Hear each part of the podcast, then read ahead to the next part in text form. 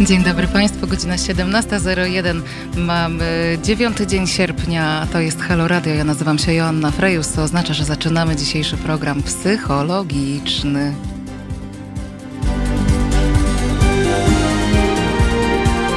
Halo Radio. Dobrze tutaj posiedzieć, tu jest klimatyzacja, tu jest chłodno.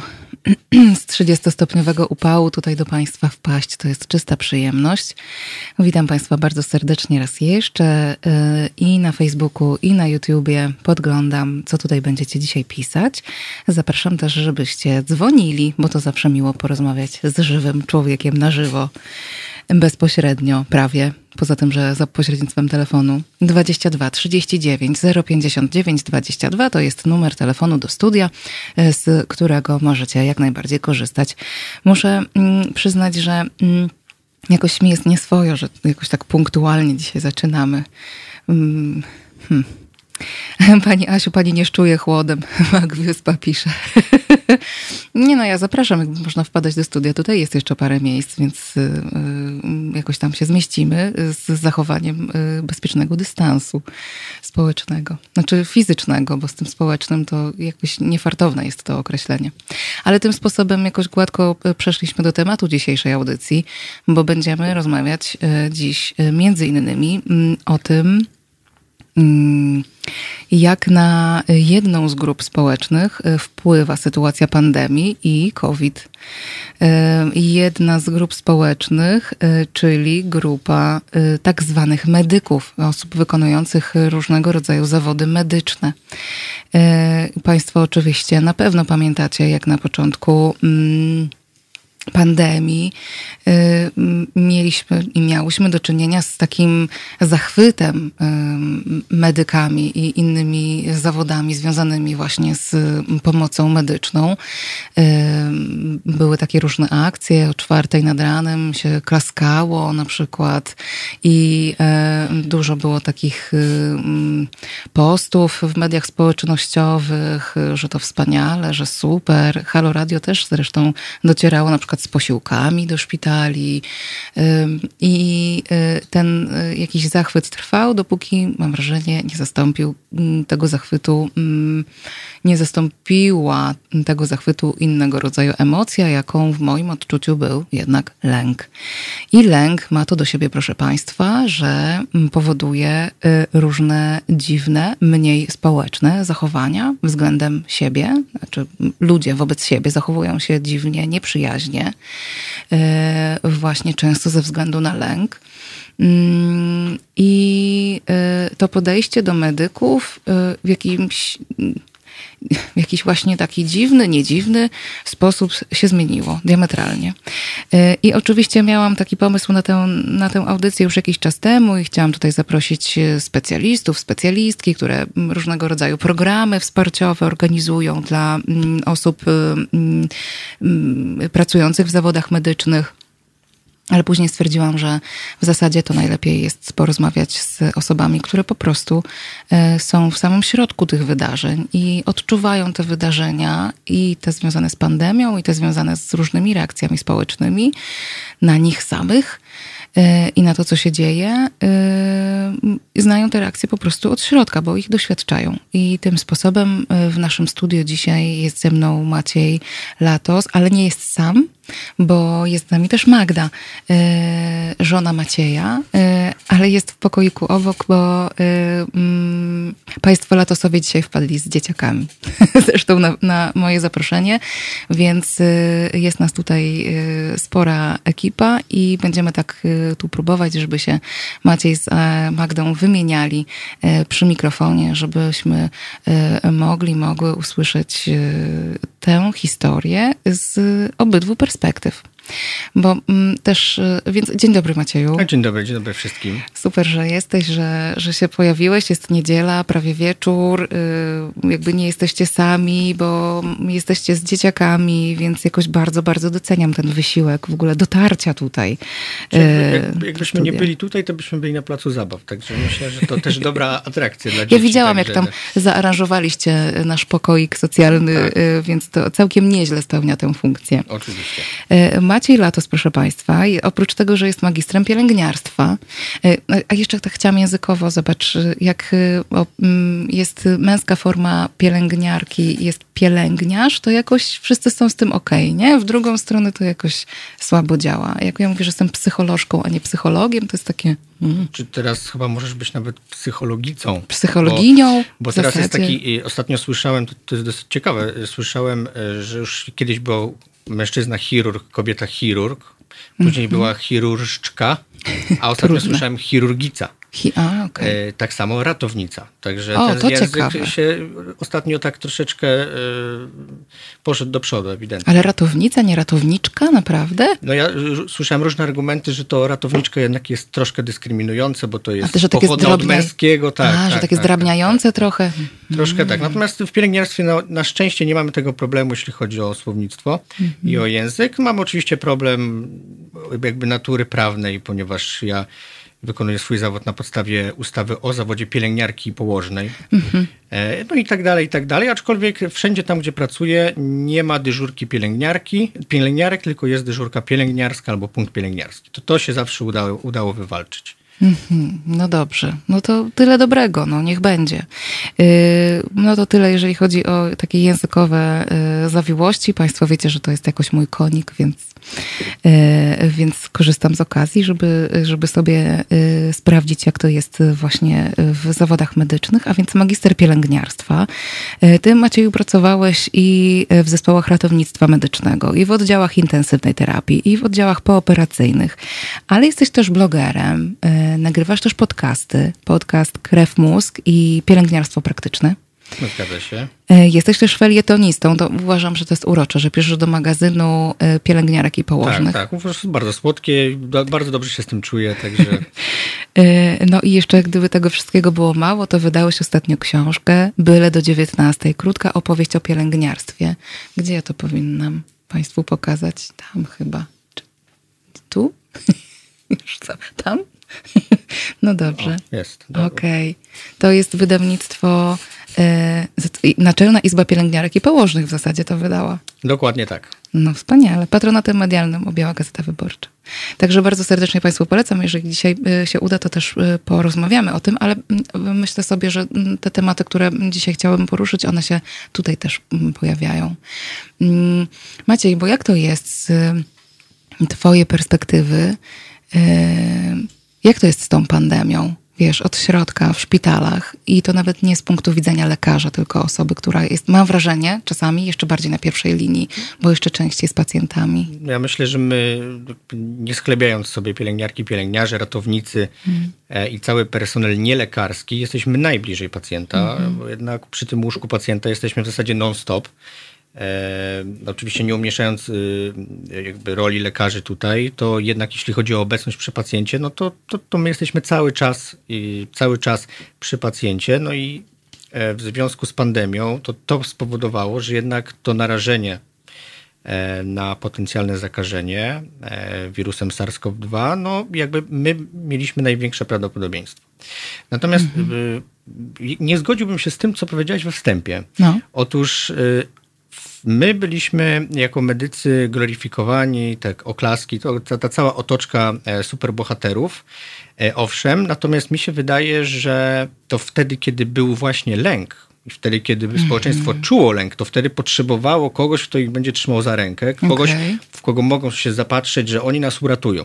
Natomiast moim zdaniem, no. E, I to tylko moje obserwacje, nie jestem psychologiem, e, ale wydaje mi się, że właśnie wtedy, kiedy ten lęk opadł i opadły te mhm. emocje związane z pandemią, z tym, że nie ma w Biedronce papieru toaletowego, że mhm. będziemy głodować i wszyscy umierać, to w sumie ludzie, mam wrażenie, stwierdzili, że w sumie no to pielęgniarki, lekarze, no to, to pracowali jak pracują i jakby nie ma w ogóle żadnego wirusa, często słyszymy. Mhm. I jakby, więc mi się wydaje, że to raczej, raczej ściśle było skorelowane właśnie z lękiem. Wtedy, kiedy był lęk, to okay. my byliśmy potrzebnie, nie? że jakby ktoś chciał, żebyśmy my, ktoś ich jakby ochronił. Mhm. Wtedy potrzeba superbohaterów, tak mi się wydaje. Mhm. No to bo jakby widzę, co się dzieje teraz. Teraz jakby zupełnie zupełnie opadły te emocje.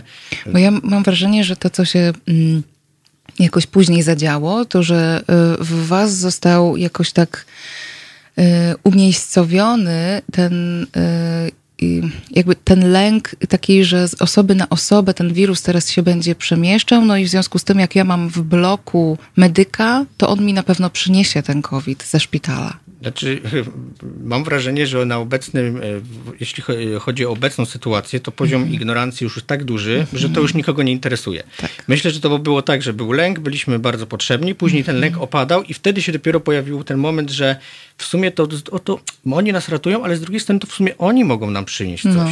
I wtedy zaczęło się niszczenie samochodów, wypisywanie na e, obelżywych słów na drzwiach, tak? Zresztą ja miałem taką sytuację, e, no może nie taką aż bardzo bezpośrednią i ta mhm. konfrontacja nie była taka E, taka wyrazista, ale sąsiad, e, widząc, że czekam na, na windę, poszedł schodami. I, mhm. Ewidentnie, e, ewidentnie. No, jakby dobre zachowanie, jakby dystans jest, więc, więc jakby nie obrażam się za to absolutnie. Wolę tak niż, niż mhm. jednak jeśli ktoś wchodzi mi na plecy w lodziarni. Mhm. Natomiast teraz myślę, że jakby poziom ignorancji już jest tak duży, że nikogo to nie interesuje. Natomiast w nas zostało, znaczy u nas to była taka sytuacja, przede wszystkim było to duże zaskoczenie, ponieważ zarówno ja, jak i moje starsze koleżanki, koledzy raczej w swoim życiu zawodowym nie przeżyliśmy czegoś takiego. Mhm. Ani jednego, ani drugiego, myślę sobie, co? Że ani takiej gloryfikacji, ani takiego jakiegoś, nie chcę powiedzieć, bo to nie był, znaczy może w pewnych, w pewnych przypadkach to był hejt, ale ani takiego jakiegoś y, bardzo negatywnego nastawienia, nie? Może gdzieś tam w momencie, jak się działy te takie dziwne rzeczy pod tytułem tam pokaż lekarzu, co masz w garażu. No tak, ale to tam wiadomo, takie tematy zawsze wylecą z, z kapelusza i czy to mhm. są protesty pielęgniarek czy lekarzy, no wtedy jakby jest to e, poddane debacie, zazwyczaj w internecie, no i to tak to wygląda z każdym tematem. Mhm. Natomiast y, no, jeśli chodzi o nas, no to właśnie byliśmy zaskoczeni, to na pewno. E, nikt tak naprawdę nie wiedział, jak to zostanie zorganizowane. E, każdy szpital organizował się na własną rękę, można powiedzieć. W sensie ja miałem wrażenie, że każdy znajomy z różnych szpitali opowiadał różne historie, jak to jest zorganizowane. Mhm. E, natomiast to, co mnie zawsze, to, co mnie na początku zafascynowało, to niezwykła mobilizacja oddolna całego personelu. I lekarskiego, i pielęgniarskiego, i ratowniczego. Mhm nagle się okazało, że, e, że ludzie e, potrafią się zmobilizować. Nagle złożyliśmy mnóstwo zamówień na przyłbice, na maski i tak dalej. No oczywiście na którymś etapie tych masek brakowało, więc to był towar deficytowy, więc pozyskiwaliśmy te, te, te, te środki ochrony osobistej z różnych prywatnych firm, które nam gdzieś tam sponsorowały. Ale ty e, mówisz my, to znaczy kto? My, czyli ja, mój kolega pielęgniarz, moja, kole, moja koleżanka pielęgniarka. Czyli każdy, kto miał gdzieś znajomych, to mm -hmm. no, jakby miałem znajomego w IT, mówię, słuchajcie, potrzebuję tyle i tyle masek, macie do załatwienia, możecie wydrukować na drukarce 3D e, filtry do maski, to drukujcie. E, więc to mnie na, na, początku, mimo tego lęku, jakby okazało się, że, bo my też byliśmy przerażeni, to, to, to, to na bez wątpienia, no bo jakby mhm. nigdy tego nie przeżyliśmy, nie widzieliśmy, co się będzie działo. Patrząc na Włochy, Hiszpanię, to byliśmy, no jakby czarny scenariusz jednak był zakładany u nas. E, myślę, że przez większość moich kolegów i koleżanek. No na razie jest dużo łagodniej niż, niż nam się wydawało. Mhm. No ale nastąpiła ta mobilizacja, mimo właśnie tego lęku, nie? I to fajnie, że ten lęk właśnie zadziałał tak mobilizująco i się okazało, że się da. Da, da się być solidarnym w tym zespole, da się współpracować. Nagle się okazało, że jakieś tam konflikciki, które są w każdej grupie zawodowej odchodzą na bok. Mhm. Więc mi się wydaje, że to ta, ten początek epidemii nas bardzo skonsolidował. Mhm. Dobrze, to tutaj y, mówisz o tym, co tam w środku, że tak powiem, w godzinach pracy, a ja bym cię chciała wyciągnąć trochę na takie opowieści o tym, co mm, po pracy albo poza pracą. I poczekaj, bo musimy zrobić przerwę. Nie, musimy. No to świetnie, to idziemy z tym dalej. Bo mówisz, że ta konsolidacja i... Yy, ta konsolidacja i takie, mm, powiedziałabym, pospolite ruszenie się wydarzyło na początku. Jak jest teraz? Bo ja też trochę cię podczytuję tam, co, co piszesz no miło, gdzieś miło. tam w swoich kanałach i yy, na przykład ostatnio napisałeś coś takiego, że już tej mobilizacji się yy, nie da uzyskać drugi raz. Znaczy... Że, że jak się, że jak, że idziemy w tę stronę, że znowu będzie trudno i ciężko, yy, bardziej, ale że już trochę tej energii nie ma takiej. No, wydaje mi się, że takie porządne, pospolite ruszenie można zrobić tylko raz. W sensie mm -hmm. napakowani tą negatywną w sumie energią, mm -hmm. z jakimiś tam pozytywnymi wstawkami, ludzie wydobyli z siebie ogromy jakichś zapasów y, niezwykłych tej właśnie mobilizacji do działania mhm. w całej Polsce i w mojej opinii w momencie, kiedy wszyscy byli, stanęli na, na, na baczność, stanęli na tej linii, pierwszej linii frontu, te przysłowiowe karabiny ustawili, no i okazało się, że ten wróg z nad wzgórza nie nadchodzi, mhm. no to usiedli, e, usiedli, e, otworzyli bukłaki i jakby teraz wróg nadejdzie pewnie gdzieś bocznymi drzwiami. Z innej wrażenie. strony może nawet. Wydaje mi się, że taki zryw, być może jeśli sytuacja będzie bardzo dramatyczna, to mhm. wtedy faktycznie jakby może jakieś są jeszcze pokłady kolejnej energii, natomiast wydaje mi się, że, że przez też chaos, wielki chaos w ochronie zdrowia mhm. i brak takiego uporządkowania pewnych pewnych procedur, bo jednak jak się włącza tryb alarmowy pewien, to, to trzeba jakby iść z tym tematem dalej. No, no, niestety Myślę, że to tylko nie tylko w Polsce, ale na pewno w Polsce jest takie zjawisko nastąpiło, że była ogromna mobilizacja, później nagle cisza, to co jest najgorsze, co może być. Czyli nagle jest jak jest, w sumie to nie ma tych pacjentów za dużo, tak. nikt nie mówi, czy, czy odwołujemy tą epidemię, czy nie odwołujemy. E, ludzie, którzy pracują e, w szpitalach jednoimiennych, cały czas jakby są zmobilizowani, nie mogą pracować w innych szpitalach, w których mhm. do tej pory zarabiali, dorabiali do swojej podstawowej pensji. No i jakby czekamy, nie wiadomo w sumie na co teraz, bo, bo, bo ja trochę nie wiem na co czekamy, bo to, co się dzieje na ulicach, to, to mnie trochę przeraża. E, nie mówię już o takich skrajnych zachowaniach i, i wszystkich teoriach spiskowych związanych z wirusem, nie? Mhm. Ale taką zwykłą obywatelską odpowiedzialność, tej, tej obywatelskiej odpowiedzialności nie ma, bo E, no jest jakby dużo problemów, które jeśli się na, nawarstwią, to faktycznie będziemy mieć duży problem i obawiam się, że wtedy możemy tego nie dźwignąć po mhm. prostu. -hmm. Ale oczywiście chciałbym się mylić, bo, bo, bo, to są tylko moje jakieś tam przewidywania i mam nadzieję, że jednak się mylę. -hmm. No dobra, to tak jak y, powiedziałam, to jakoś z ogródka takiego pracowego, zawodowego. Mm, tylko wiesz, Macie, ja sobie tak myślę i zawsze jak, mm, czy za każdym razem, kiedy myślałam sobie o, no właśnie, tak zwanych medykach i medyczkach, czyli wszystkich osobach wykonujących różnego rodzaju zawody medyczne, to y, ja to bardzo rozumiem, że działać w takim chaosie organizacyjnym i bez poczucia wsparcia gdzieś tam z góry, chociażby z ministerstwa, nie? Czy, czy, albo bliżej dyrekcji, bo, y, no bo jak nie ma z ministerstwa, to dyrekcja też nie wie, nie? co robić i tak dalej. Więc jak, jakoś ja rozumiem, że ta trudność jest bardzo duża, y, y, ale zawsze sobie jakoś tak o was ciepło myślałam i myślę nadal w kontekście tego, co jest po pracy nie? Bo mm, ja trochę ze swojej pracy też znam, jak gdzieś tam interwencyjnie się pracuje, no to jesteś w takim działaniu, masz właśnie taką mobilizację, że po prostu, tak mi się wydaje, że u was też jest tak na dyżurach, nie? Że jesteś po prostu w tej pracy, mm, trochę na tej adrenalinie, y, a czasami bardzo na adrenalinie, ale jesteś bardzo w zadaniu, masz te osoby, którym y, jakoś trzeba pomóc, które są bardziej jeszcze przerażone, w jeszcze większym bólu i w jakiejś takiej większej potrzebie, więc y, trochę jako taki pomagacz, podejrzewam, y, wyłączasz siebie, nie? A później dyżur mija i co?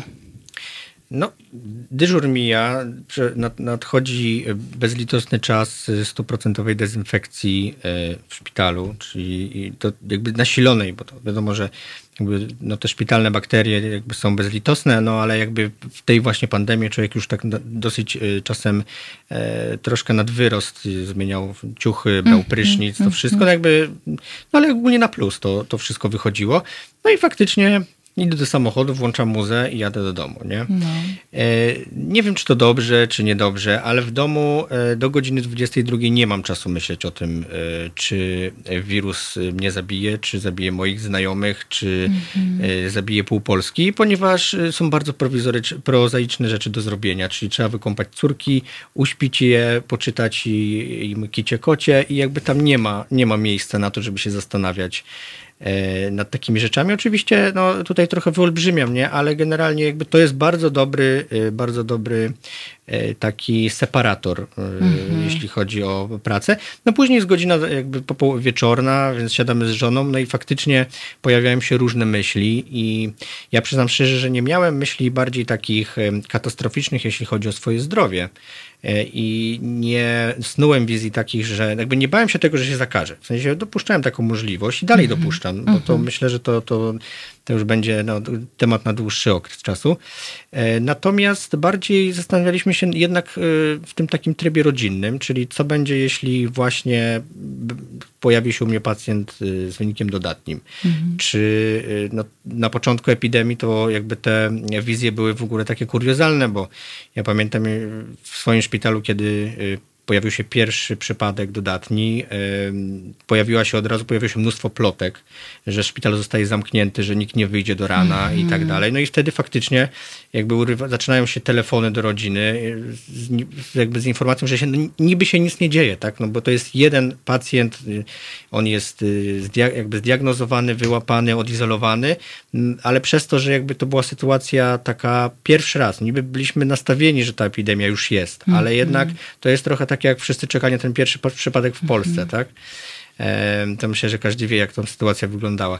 No i, i nagle się okazuje, że nie wiadomo, czy my wyjdziemy ze szpitala, nie? A mhm. człowiek jednak ma jedne majtki na sobie, jedne skarpetki e, i nie wie tak naprawdę, jakie będą decyzje, od kogo to będzie zależało. A znając niestety nasz e, polski poziom decyzyjności, to e, myślę, że to od dyrektora dalej, zanim to dojdzie gdzieś tam na górę, to trochę mija.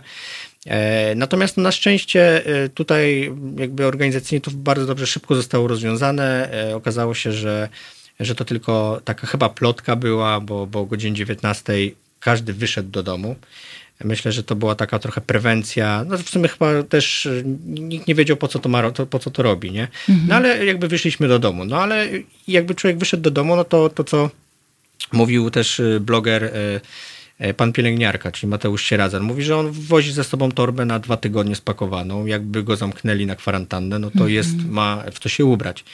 E, no ja tej torby przyznam szczerze, że nigdy nie miałem czasu spakować i nadal jestem dobrej myśli i, i takiej torby nie wożę w samochodzie. E, no niemniej jednak jakby takie myśli były. Były takie myśli, jak się zorganizować, czy na przykład mam wracać do domu i jakby wszyscy sobie robimy kwarantannę E, nie wychodzimy, ale jesteśmy razem, no. czy jednak e, szukać jakiegoś izolatorium, gdzie ja będę jednak, czy tam w szpitalu, czy w, w jakimś hotelu, bo to różnie było mhm. organizowane i tam jednak spędzę ten czas. No. no właśnie, bo były przecież też takie osoby, które pracując w szpitalu później nie wracały z dyżurów do domu, tylko na przykład przez dwa, trzy tygodnie albo lepiej funkcjonowały właśnie w odizolowaniu od rodziny. Tak, no w Polsce na szczęście to były takie przypadki no, niezbyt częste, no ale jakby przykład zagraniczny nam pokazuje te obrazy pielęgniarek wracających po dwóch miesiącach mm. do mhm. pracy ze szpitala, czy do domu ze szpitala. I tam był nawet taki film, kiedy te córeczki siedzą na kanapie, a mała pielęgniarka przychodzi po dwóch miesiącach e, z ranami twarzy od maski i, i robi im niespodziankę. No oczywiście, oczywiście tak było i tego się obawiali, obawialiśmy. No, zresztą też przykład y, warszawskiego DPS-u, gdzie pielęgniarka tam spędziła bodajże 10 dni w zamknięciu, bo po prostu nie miała zmiany, a nikt nie był chętny przyjechać. E, no, oczywiście były i, i tego gdzieś to człowiek z tyłu głowy ma oczywiście, że tak może się wydarzyć. Teraz myślę, że, że te myśli już trochę odeszły, bo, bo jednak ta sytuacja się trochę uspokoiła. E, no jednak te, te trzy miesiące, dobrze liczę, trzy, cztery miesiące mhm. E, doświadczeń pokazuje, że jednak, jednak no jedno kichnięcie nie wystarczy i, i pacjent nie zabija wszystkich wokół jednak. E, natomiast no, na początku epidemii na pewno te, mm, te emocje, uczucia były i było to poczucie niepewności, zagrożenia i pewnie mm, ja nie pamiętam, przyznam szczerze, czy pożałowałem, że, że jestem medykiem. Myślę, że może nie pożałowałem, ale y, pozazdrościłem innym, że na przykład Aha. w tym momencie mogą pracować z domu, nie? Okay. Jakby tak czysto, czysto po ludzku, że w sumie to ja też bym sobie posiedział, nie? W sensie w bezpiecznym miejscu przy herbacie, przy piwku z dzieciakami. Nie wychodzimy, ale jakby siedzimy ra, ra, razem, nie? E, I, I wtedy e, faktycznie chyba taka myśl, myśl mi się pojawiła. E, natomiast no, do tej pracy trzeba było wyjść. Jakby dodatkowo z takim poczuciem, że grafik w dobie epidemii może nie obowiązywać wcale. Czyli, czyli mogę pracować zgodnie z zaplanowanym, w zaplanowanym wymiarze czasu, a wcale nie muszę. E, natomiast no, na, szczęście, e, na szczęście ta organizacja u mnie w pracy była taka, że było wszystko ok i faktycznie nie było jakichś tam e, takich ekstremalnych przypadków. No, no, z moim kolegą takim serdecznym mm, też mieliśmy już taki plan B, czyli jeśli jeden z nas złapie, jakby będzie narażony na, na, na działanie wirusa, czy pójdzie na kwarantannę, czy, czy nawet się zarazi, to już mieliśmy taki plan, że on wywozi rodzinę E, do teściów czy do mhm. rodziców, a ja się wprowadzam do niego. Nie? Aha, okay. E, no moja żona nie była akurat zadowolona z tego, e, z tego rozwiązania. No i właśnie, bo i tu, tu się właśnie też pojawiają takie sprzeczne emocje. Czy, czy ważniejsze jest to, żeby właśnie się oddzielić, odseparować od tego medyka, czyli w przypadku ode mnie, czy jednak przychodzić to razem, nie? I, i to są były, no tych emocji było sporo, no można, mógłbym cały czas o tym mówić, bo, mm. bo faktycznie tych takich różnych historii, które gdzieś tam się w, w głowie przejawiały, no było dużo. Wieczorami telefony typu właśnie kupujemy tą maskę przeciwgazową, czy nie kupujemy, tu jest y, stówę taniej, tutaj już jest, tu jeszcze już nie ma, trzeba kupować. No i faktycznie ta wymiana myśli gdzieś tam była, no w momencie, kiedy się faktycznie pojawił pierwszy pacjent, na przykład u mnie na oddziale, no to ten przepływ za chwilę, telefony się urywały, kto poszedł na kwarantannę, kto z kim, kto z kim kiedy się widział i tak dalej, i tak dalej. No ale to myślę, że to był taki też, no to, to jednak była też pewnego rodzaju odskocznia. W sensie rozmawialiśmy w sumie w szpitalu na przerwach tylko o tym, no, nie da się. No, no, no, głównie to był główny temat i głównie o organizacji, o naszych przewidywaniach. E, ale myślę, że to w moim zespole było bardzo, bardzo dobra taka, takie przepracowanie tego tematu. Okay. Czyli jakby, mhm. Natomiast w którymś momencie zauważyłem, że ludzie mają już po prostu dosyć. Nie? W sensie, mhm. że to, to jest to, co powiedziałem na początku, czyli że czekamy, czekamy, czekamy, mamy wyciągnięte te szable, a no nikt nie przychodzi. Nie? Mhm. Jakby nikt się nie chce z nami bić. E, no i wtedy jakby to morale spada i, i, i jakby nadchodzi już ta rzeczywistość i, i wtedy niestety to jest taki moment, trudny, bo pojawi, wkrada się tutaj troszkę taka, taki właśnie brak czujności, nie? przez to, że się nic nie dzieje. I wtedy mamy, y, wtedy ta mobilizacja spada i wtedy niestety bardzo łatwo o błąd, tak? Mhm. Czyli, czyli niezałożenie maski, zapomnienie o jakimś kawałku procedury, y, no bo w sumie cały czas nic się nie dzieje, nie? No tak. E, cięż, i jakby wtedy nastąpił, nastąpił nam drugi etap, czyli mobilizowanie siebie nawzajem. Czyli słuchajcie, pamiętajcie, jakby cały czas coś się, w sensie cały czas ta epidemia trwa. Mhm. E, no ja przez to, że właśnie działam gdzieś tam na Instagramie, na blogu, na podcaście, to na przykład mnie to mobilizowało, że ja próbowałem mobilizować społeczność moich obserwatorów e, i, i, ludzi, którzy gdzieś tam wchodzą ze mną w jakieś interakcje i oni mnie mobilizowali przez to, że im na przykład mówiłem noście maski na nosach, nie, nie pod nosem. I później, na przykład, jak lekarz do mnie e, podszedł rano, pamiętam, e, mój kolega z oddziału, i mówi, że słuchaj, czytałem twój wpis, trzymam maskę na nosie, nie? I to na przykład mnie mobilizowało, do tej pory mnie mobilizuje, żeby tą maskę trzymać, nie? I mhm. myślę, że gdybym jakby nie pokazywał tego przykładu, to pewnie bym też odpuścił. Mhm. No na zasadzie, dobra, no teraz się nic nie dzieje, nie ma pacjentów, nie ma... Ale przez to właśnie, że sam jakby próbuję dawać przykład, no to no wiem, że jakby żeby być uczciwym, to muszę sam to robić, nie? No, więc to tak, mhm. tak mniej więcej wyglądało. E, natomiast teraz, y, teraz myślę, że jednak troszkę się to wszystko uleżało i raczej o epidemii już nie rozmawiamy.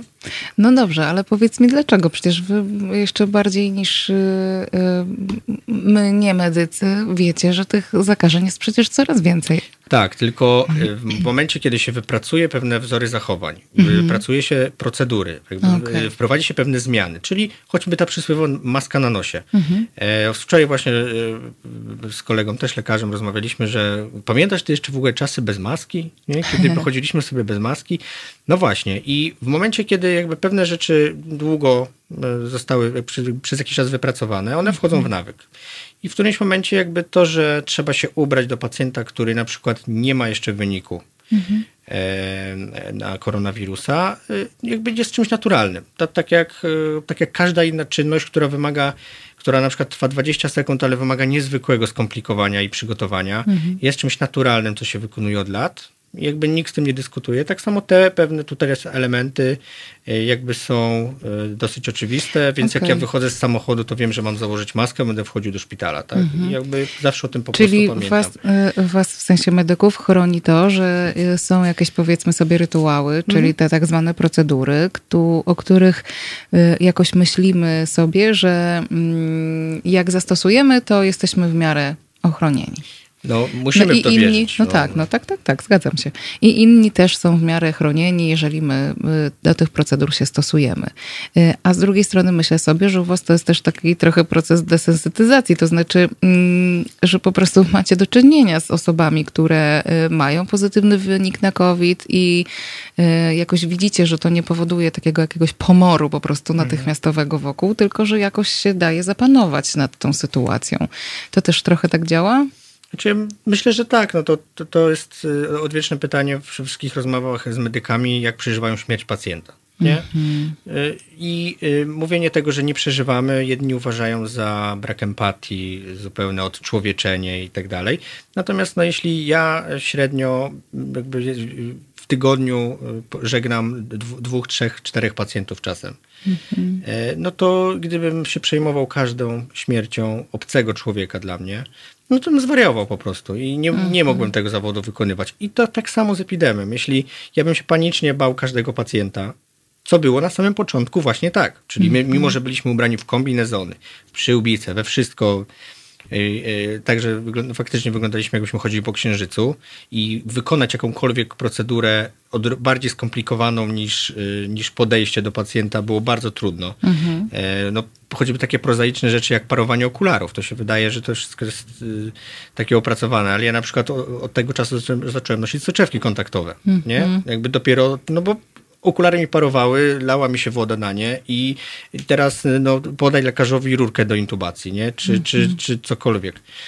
E, no i, i faktycznie e, na początku, mimo że byliśmy ubrani w te kombinezony, to i tak gdzieś był taki lęk, e, czy my jesteśmy na pewno dobrze ubrani. Czy dopiero później dochodzą takie zdroworozsądkowe argumenty, że największe zagrożenie jest w takiej sytuacji, prawdopodobieństwo zarażenia się przy stosowaniu takich środków ochrony osobistej jest minimalne w takiej sytuacji, w takiej i w takiej. Nie? Mhm. Czyli jak zaczęliśmy wtedy już z rozsądkiem dobierać narzędzia do sytuacji odpowiednich i się okazało, że nie zawsze trzeba być ubranym full, Okay. E, Czyli nie, nie, z kulą armatnią na no muchę, no tylko... Nie? Hmm. Na początku tak było I, mm. i, mhm. myślę, że to nie tylko moje odczucia, natomiast później jakby człowiek się trochę z tym oswoił się okazało, że, że, że zachowując środki ochrony osobistej, zdrowy rozsądek przede wszystkim też, mm -hmm da się nad tym zapanować. Nie? I, I, myślę, że gdyby społeczeństwo jakby jednak się przyłożyło i postarało się jednak przecierpieć to, tą straszną maskę na twarzy, mhm.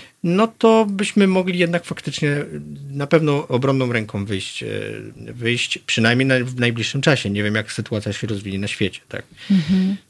Czyli e, jakoś tak podsumowując to, co dzisiaj opowiadasz, to e, jest tak, że również w szpitalach jest jakoś spokojniej, że już nie ma tego przerażenia, które przyznajesz, Myślę, że, że na tak. początku było, Myślę, że już że trochę tak. się opatrzyliście, zobaczyliście, że mm, ponieważ nie było tej takiej gwałtownej fali, której się chyba najbardziej obawialiśmy, y, to y, jakoś jest teraz lepiej, te procedury okazuje się działają, y, udało się nawet to, czego, co nie zostało gdzieś dostarczone przez te osoby, które powinny to dostarczyć, to okazało się, że macie w sobie taką sprawczość, żeby to po prostu sami zorganizować i same.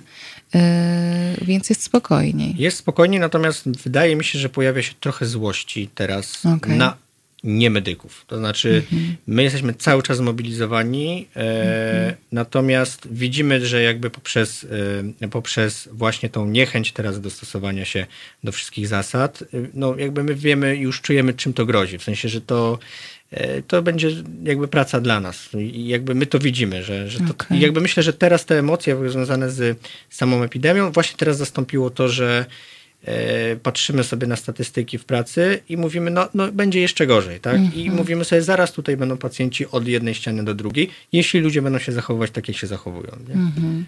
No dobrze, to czyli taka odezwa wprost z, z, od medyków, to jaka by była?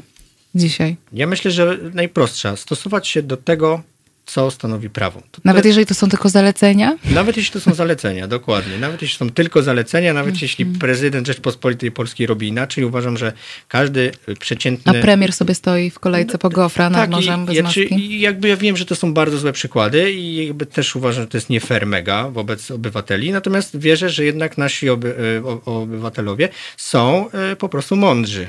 I, I po prostu wiedzą, widzą, co się dzieje. I mam wrażenie, że jesteśmy w stanie mimo e, wszystko e, postępować zgodnie z tymi zaleceniami. Szczególnie, że jakby statystyki przyspieszają, tak jakby widzimy, co się dzieje. No, nie trzeba być szczególnie wykształconym, inteligentnym osobą, żeby zobaczyć, że nastąpiło ewidentne rozluźnienie na ulicach, w sklepach e, We Władysławowie. w, i w Zakopanem, tak? Zakopanem. E, a nagle wzrasta nam e, liczba zakażeń. Oczywiście moglibyśmy o tym rozmawiać, natomiast ja nie jestem też ekspertem w tej dziedzinie. Dlaczego tak się dzieje, że to są testy z ognisk i tak dalej, i tak dalej. No niemniej jednak wydaje mi się, że proste statystyki mówią wiele, a maska w, w, w sklepie naprawdę nie jest e, problemem. Natomiast ja widzę inny problem, no problem natury edukacyjnej. To znaczy, do tej pory ja, y, ogl- mimo że sta- no, nie oglądam telewizji, bo nie mam czasu, ale nawet e, podczas epidemii chyba wszyscy oglądali telewizję, bo, to- bo Ja nie, bo ja nie mam. no dobra, no to ten, kto nie miał, to nie oglądał. E, Ale ja mając, nie oglądam, ale oglądałem podczas epidemii, faktycznie śledziłem e, 2-4 na dobę, e, co tam się dzieje. E, no Nie zauważyłem żadnej kampanii, która by mówiła na przykład, po co my nosimy te maski. Bo ludzie myślą, że jeśli ja noszę maskę, to chronię siebie, a tak nie jest. Znaczy, ja tak. chroniąc ma- e, nosząc maskę, chronię, Chroni tylko ciebie, innych, tak? tak. No. To jeszcze tak w ramach ciekawostki, ja akurat tuż przed ogłoszeniem w ogóle pandemii byłam w Singapurze. I tam y, były takie w każdym miejscu, gdzie to było możliwe, na wszystkich ekranach leciały filmy, y, w których informowano o tym, że mm, oczywiście trzeba myć ręce, jak te ręce myć i tak dalej, i tak dalej, że tam y, jakiś tam dystans warto zachowywać, ale że maseczek nosić nie trzeba, że to w ogóle niepotrzebną panikę może wzbudzać, że w zasadzie te maseczki to możecie sobie Państwo podarować, ale myjcie ręce. Mhm. No to, to tak, oczywiście, no ręce, e, jakby to, to też jest tylko składowa, tak, tych wszystkich dobrych zachowań, no. no każde te zachowania, jakby o nich wszystkich wie, no bo to jest temat, który się tłucze mimo wszystko od, od, od, od, od początku. E, Szkoda, że to epidemia musiała nas nauczyć mycia, mycia rąk na przykład, nie, bo to wydawałoby się, że dosyć prosta czynność, a jednak okazuje się, że jednak nie.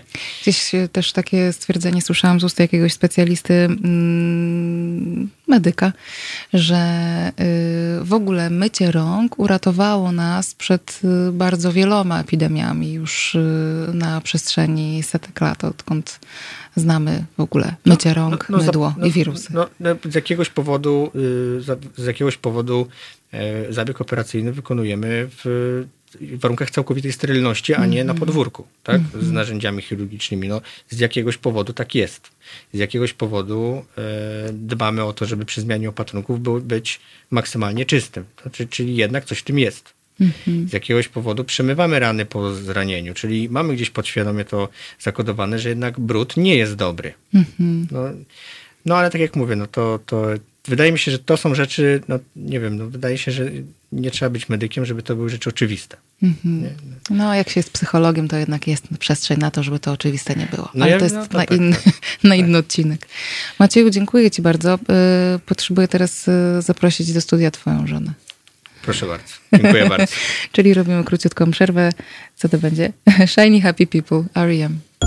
Słuchajcie powtórki programu.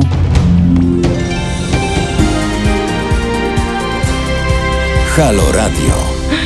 Halo Radio, dzień dobry Państwu. 43 minuty po godzinie 17 to jest niedzielny program psychologiczny na antenie Halo Radio.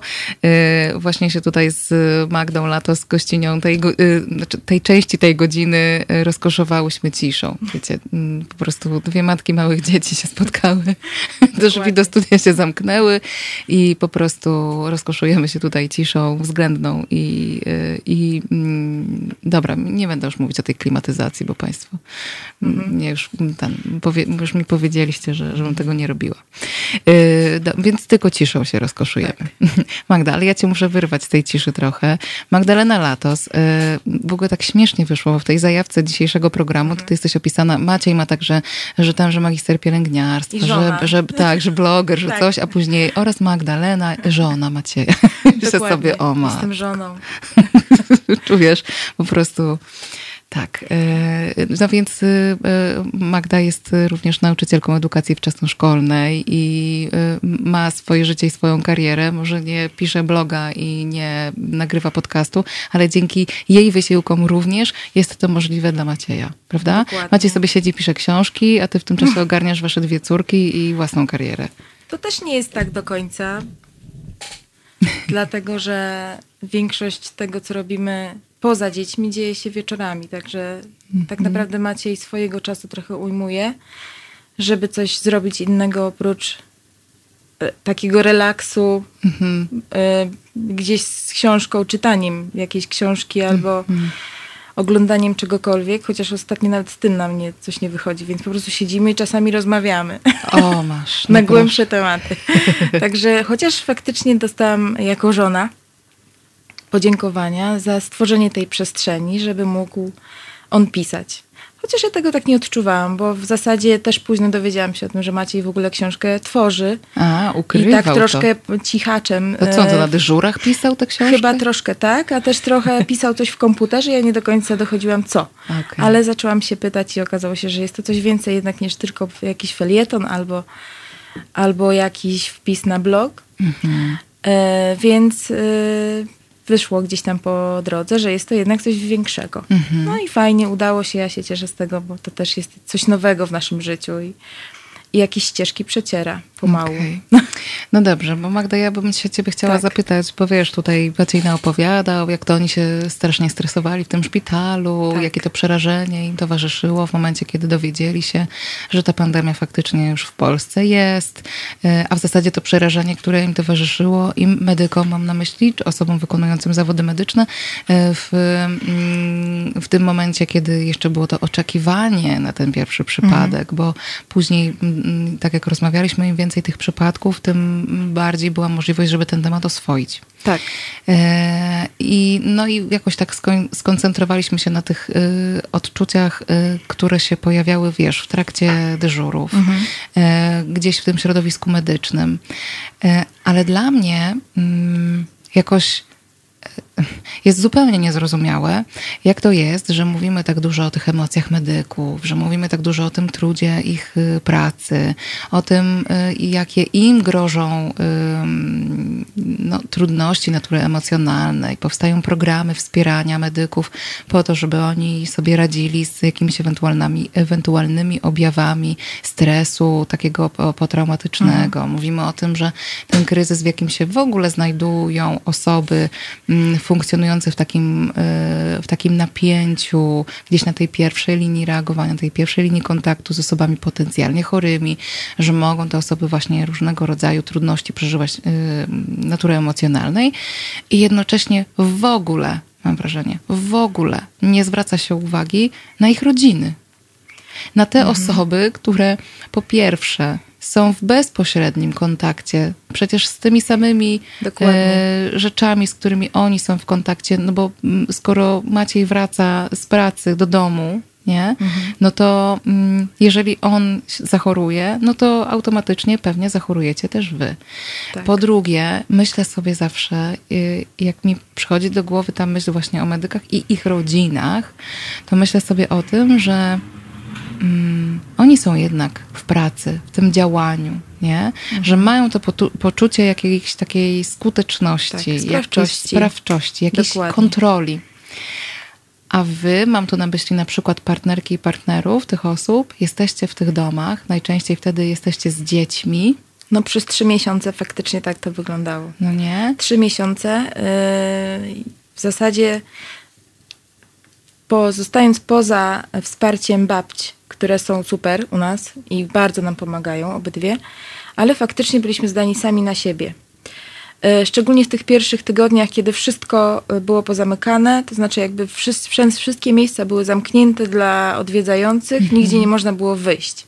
Więc wychodziłyśmy, ja i moje córki wychodziłyśmy na balkon. I uznałam, że wtedy należy kupić e, huśtawkę, bo wtedy, bo jakby tu spędzimy większość tej wiosny, która już wtedy, wtedy była, teraz już minęła. I mamy lato. Później się troszkę to zmieniło, bo od czerwca zaryzykowaliśmy i to też było wielkie ryzyko, ponieważ yy, naszą córkę starszą e, posłały, posłaliśmy z powrotem do przedszkola, bo przedszkole się otworzyło. Była szansa, żeby dziecko znowu się dostało jakoby do tego przedszkola. I jako ludzie, którzy e, w, w ro- rodzinach, w której e, jest osoba, która ma bezpośrednią jakby ma bezpośredni, może nie kontakt, ale taki jakby ma, działa na polu walki jakby z COVID-em, mówiąc tak już górnolotnie, ale to było jakoś określone w tych wszystkich tabelkach. Mamy pierwszeństwo. Oczywiście nasza Ania e, dostała się tak i poszła. No i niektórzy ludzie nam się dziwili, ale dla nas była to jedyna szansa, żeby jakiś oddech złapać. I też duże ryzyko.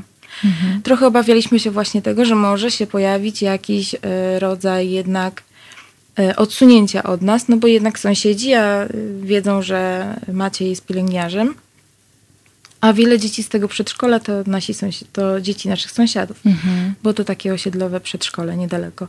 Więc to już tak ko- koń, jakby na koniec tego wszystkiego, to co się wydarzyło, to i tak zastanawialiśmy się, czy to jest dobra decyzja, ale stwierdziliśmy, że żeby jakoś przeżyć to wszystko już i żebym ja mogła jeszcze jakoś funkcjonować jako człowiek w ogóle, em, to musimy coś zmienić. W związku z tym, jeśli otworzyła się furtka, to my ją po prostu wykorzystaliśmy i Ania poszła do przedszkola. To też zawsze jest ryzykowne, nadal jakby czujemy to ryzyko, że może się coś zdarzyć, no ale teraz jakby przedszkola już full opcja jest to otwarte, więc yy, już nie tylko my jesteśmy tym zagrożeniem potencjalnym. Ale faktycznie wracając do początków, to Ale to tak- wyglądało to właśnie tak, tak jak czułaś, ty... że, że, że wy jesteście jakimś zagrożeniem dla innych? Czy wy tak nie, czuliście, ja nie czy czuję, że jestem wam zagrożeniem tak, dla, inni dla wam tak kogokolwiek, pokazywali? tylko myślę, że troszkę właśnie ym, to, co y, w mediach można było spotkać. I nie Mhm. tylko, to nie chodzi o media takie jak telewizja, ale także wszystko, co się dzieje w internecie, jakby właśnie przerzuciło się z jednej skrajności tego bohaterstwa, któremu ani ja nie hołduję, ani- Maciej Mhm. i nigdy nie hołdowaliśmy, bo obydwoje uznajemy, że nasze zawody nie są związane z pasją i jakąś służbą, tylko po prostu są to nasze zawody.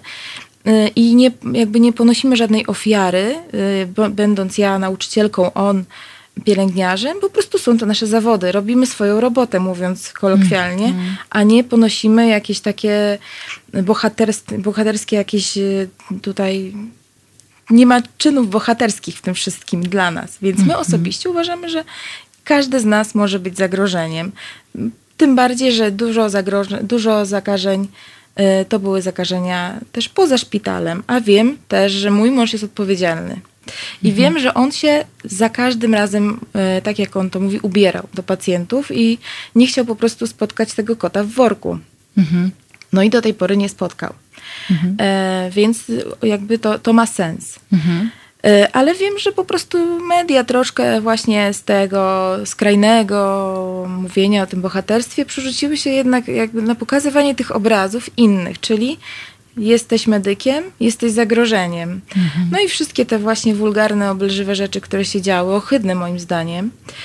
E, Pewnie były to epizody, ale jednak jakbyś taki epizod to jest coś, co wrzuca się i staje się takim, taką informacją po prostu jak wir, która krąży i zaczyna gdzieś tam się rozpowszechniać. Także ja nie uważam, że jesteśmy jakimkolwiek, y, jakimśkolwiek większym zagrożeniem niż, niż na przykład y, y, osoba, która pracuje w sklepie spożywczym, która też ponosi to Mhm.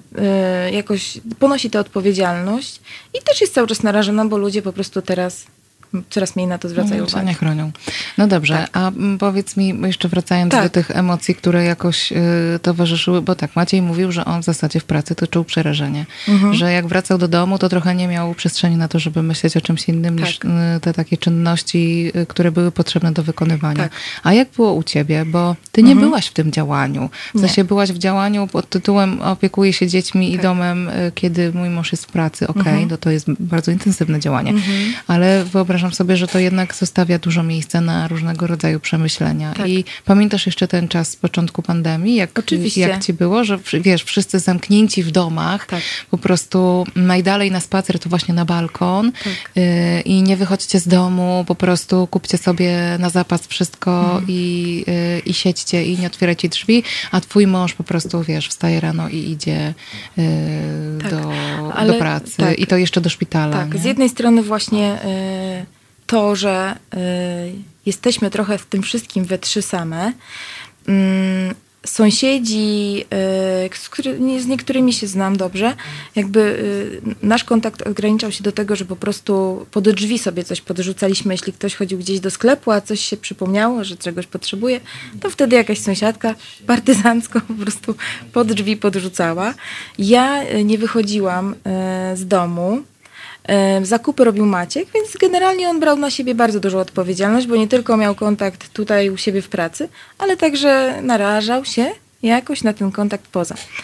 I faktycznie było to, e, ja bardzo dobrze to pamiętam, bo, bo to jednak było coś, co e, skłoniło mnie do takiego e, rozpoczęcia myślenia o tym, że jednak ja potrzebuję jakiegoś wsparcia ja psychologicznego w tym wszystkim. I ja e, to wsparcie otrzymałam, ale też musiałam o tym powiedzieć, co nie jest oczywiście łatwe, myślę, dla żadnej z mam i żadnej z kobiet. Tak mi się wydaje. w ogóle Chociaż dla- może dla nie żadnej, nie generalizujmy, ale ogólnie trudne. dla człowieka trudno jest mu się przyznać, że potrzebuje jakiegoś wsparcia. Ym, więc wizja tego, że faktycznie te drzwi się zamykają o siódmej czy o 6.30, a ja przeliczam sobie to na 13-12 godzin. E, I tak naprawdę nie wiadomo, czy to będzie tyle tak, godzin, czy nie. Zaraz do- dwa tygodnie I nie wiem, czy na przykład Maciej wróci, czy nie, bo to też nie było takie proste. To nie było tak, że od razu te procedury się pojawiły Mhm. i on wiedział, co będzie się działo. I różnie to wyglądało, albo po prostu szli ludzie na e, przymusowe właśnie takie e, kwarantannowe siedzenie w domu. Niektórzy się izolowali, wiem o tym. On też mówił, także moja znajoma, która ma męża lekarza, także e, jakby była. On się wyizolował od nich i na kilka tygodni. E, I ja podjęłam taką decyzję trochę za, za nas wszystkich, że y, po prostu zostajemy razem. Jeżeli cokolwiek się stanie, to zostajemy razem, chyba że po prostu y, ktoś y, Maćkowi powie, że on dzisiaj nie wraca do domu. I tego bałam się najbardziej. I to są takie rzeczy, o których możemy teraz sobie porozmawiać, powspominać, ale w tym momencie, kiedy wiem, że mam dwójkę dzieci, w tym jedno półroczne wtedy, no siedmiomiesięczne, drugie prawie czteroletnie, I mam teraz sama to wszystko zrobić, co Maciek robił, czyli wszystkie zakupy. Jeszcze mamy pieska, więc wyjście z psem. Może to jest łatwe dla mam, które są bardzo takie. Nie wiem, jak to powiedzieć, żeby nikogo nie urazić, bo też tego nie mam, na, yy, to nie jest moim celem. Ale są takie kobiety, które uważają, że to jest działaniem, one muszą to zrobić i koniec ale są zadaniowe i jakby dla nich to jest ok. Dla mnie to jest jednak wyzwanie, które łączy się z pewnym lękiem, strachem, co się będzie działo. Bo jednak. Mhm. Czyli jak zostanę sama Tak. z dziećmi i ze wszystkimi obowiązkami. Tak, nie wróci, w związku z tym jestem z tym wszystkim sama. Jakby nie chodzi nawet o to, że jestem z tym sama. Chodzi o to też, że nie wolno mi wyjść nigdzie za bardzo. Mhm. Nie może nikt przyjść, żeby mi pomóc, ponieważ no, mamy wyjść tylko do sklepu, do apteki i, i właśnie z tym psem. Więc te w ogóle spacery z psem nas ratowały bardzo, Mhm. bo miałyśmy e, alibi na wychodne.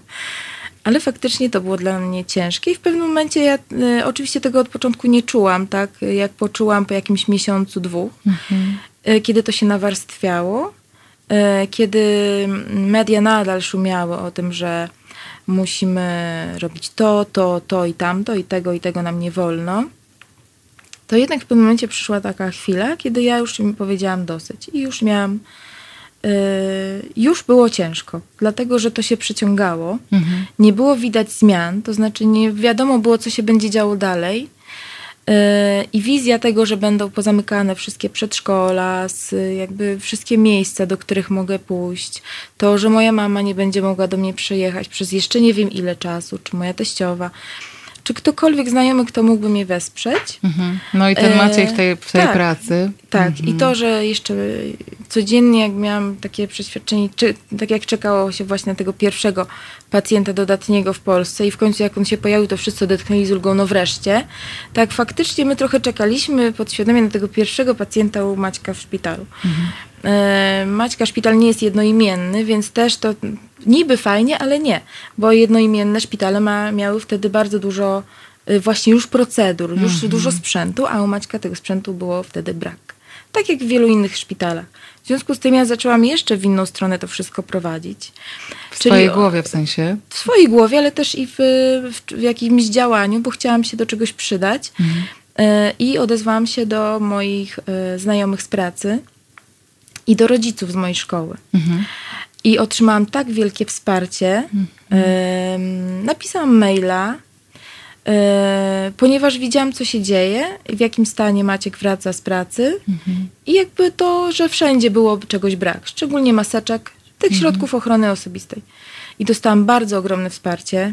To nas bardzo uskrzydliło i naprawdę z tych maseczek skorzystało kilka szpitali y, w obrębie całej Polski, bo mamy znajomych w kilku miejscach. Y, I z Warszawy, i z Podkarpacia, y, i z- w Radomiu także, ze szpitala jednoimiennego. Także naprawdę to było coś, co można było zrobić, żeby się do czegoś przydać. Aczkolwiek wydaje mi się, że to jest takie błędne trochę myślenie. Wydaje nam się, że nic nie robimy, tylko siedzimy w tych domach, a tak naprawdę ogarniamy wszystko, cały ten backstage, którego nie widać i o którym właśnie mówiłaś. E, że tego nie widać, tego się nie pokazuje, e, to jednak ogarnia to ta osoba, która jest w domu. I troszkę drażniło mnie właśnie to, że ktoś, kiedy już potwierano miejsca, jak można było wychodzić, wyjeżdżać, to mm, słuchając, kiedy ktoś mówił, że dwa, dwa, dwa razy był nad morzem, bo tam dziadkowie mieszkają, czy na Mazurach gdzieś, bo tam domek wynajęli tak trochę legalnie, trochę nie. To tak trochę mi było przykro, że faktycznie ludzie narzekają na to, że muszą siedzieć w domu razem, chociaż wiem, że jakby pomijając tę stronę patologiczną, gdzie dominuje przemoc i tak dalej, i to jest okropne, że, mus, jakby, że trzeba było zamknąć tych ludzi razem, kiedy jedyną opcją na oddech było to wyjście z domu. Dla dzieci, dla partnera, który tej przemocy doznaje od drugiej strony. Ale jakby w takich zwykłych przypadkach, kiedy ludzie mówili, och, tak nam się nudzi w tym domu. I patrzyłam na tych moich sąsiadów, którzy czytają te książki sobie, te dzieci sobie hasają, e, wspólnie chodzą na spacery i było mi tak strasznie przykro, że ja tego nie mogę robić, bo ja jednak jestem z tym wszystkim nadal sama, nadal nie 8, nie 6 godzin, tylko 13, a czasami 24. E, I jakby codziennie dzień jest taki sam, prawda? To jest taki dzień świra. Bo nawet nic się nie zmienia, nawet to dziecko do tego przedszkola nie może iść. Nic się nie zmienia, jakby cały czas powtarzamy te same czynności i nic się nie zmienia. Mhm. Ale Magda I mówisz, faktycznie że... było to ciężkie. No okej, że ty sięgnęłaś po wsparcie psychologiczne, Tak. ale y, dobrze, bo jakoś w którymś momencie też bardzo dużo się pojawiło takich inicjatyw, że y, wsparcie y, psychologiczne dla medyków. Tak. Nie? I ym, nawet całe programy też y, takie, y, takie gdzieś powstały, powstają nadal. Wsparcie psychologiczne dla medyków. A czy wy jako rodzina medyków Mhm. do, dostaliście jakieś, mam na myśli, czy o was ktoś myśli w tych momentach? No, Wydaje mi się, że nie. Tak jak nie myśli się o rodzinach strażaków, czy strażaczek, nie wiem, czy dobrze mówię. Eee, nie myśli się o tym, bo wydaje mi się, że jednak y, zwraca się uwagę na tych, którzy są bezpośrednio, bezpośrednio wystawieni na, na to działanie. Eee, a my to jesteśmy taką szarą chyba strefą, która ma sobie jakoś radzić. Bo przecież nie musimy nic robić, tylko musimy być w domu, prawda? Nawet dużo memów było takich. To jest, y, co możesz zrobić w 2012, w 2020 roku, żeby uratować świat, zostać w domu. No i faktycznie ja się tego bardzo trzymałam i bardzo pilnowałam tych obostrzeń, y, bo też wiedziałam, że dzieci mogą różnie to przechodzić. Też nie było wiadomo, jak te dzieci mogą to przechodzić. Tak. Ym, Także ja y, tylko dlatego to wsparcie otrzymałam, bo poprosiłam o nie. Mhm. I to, też jest- wiąże się, myślę, ze świadomością pewną.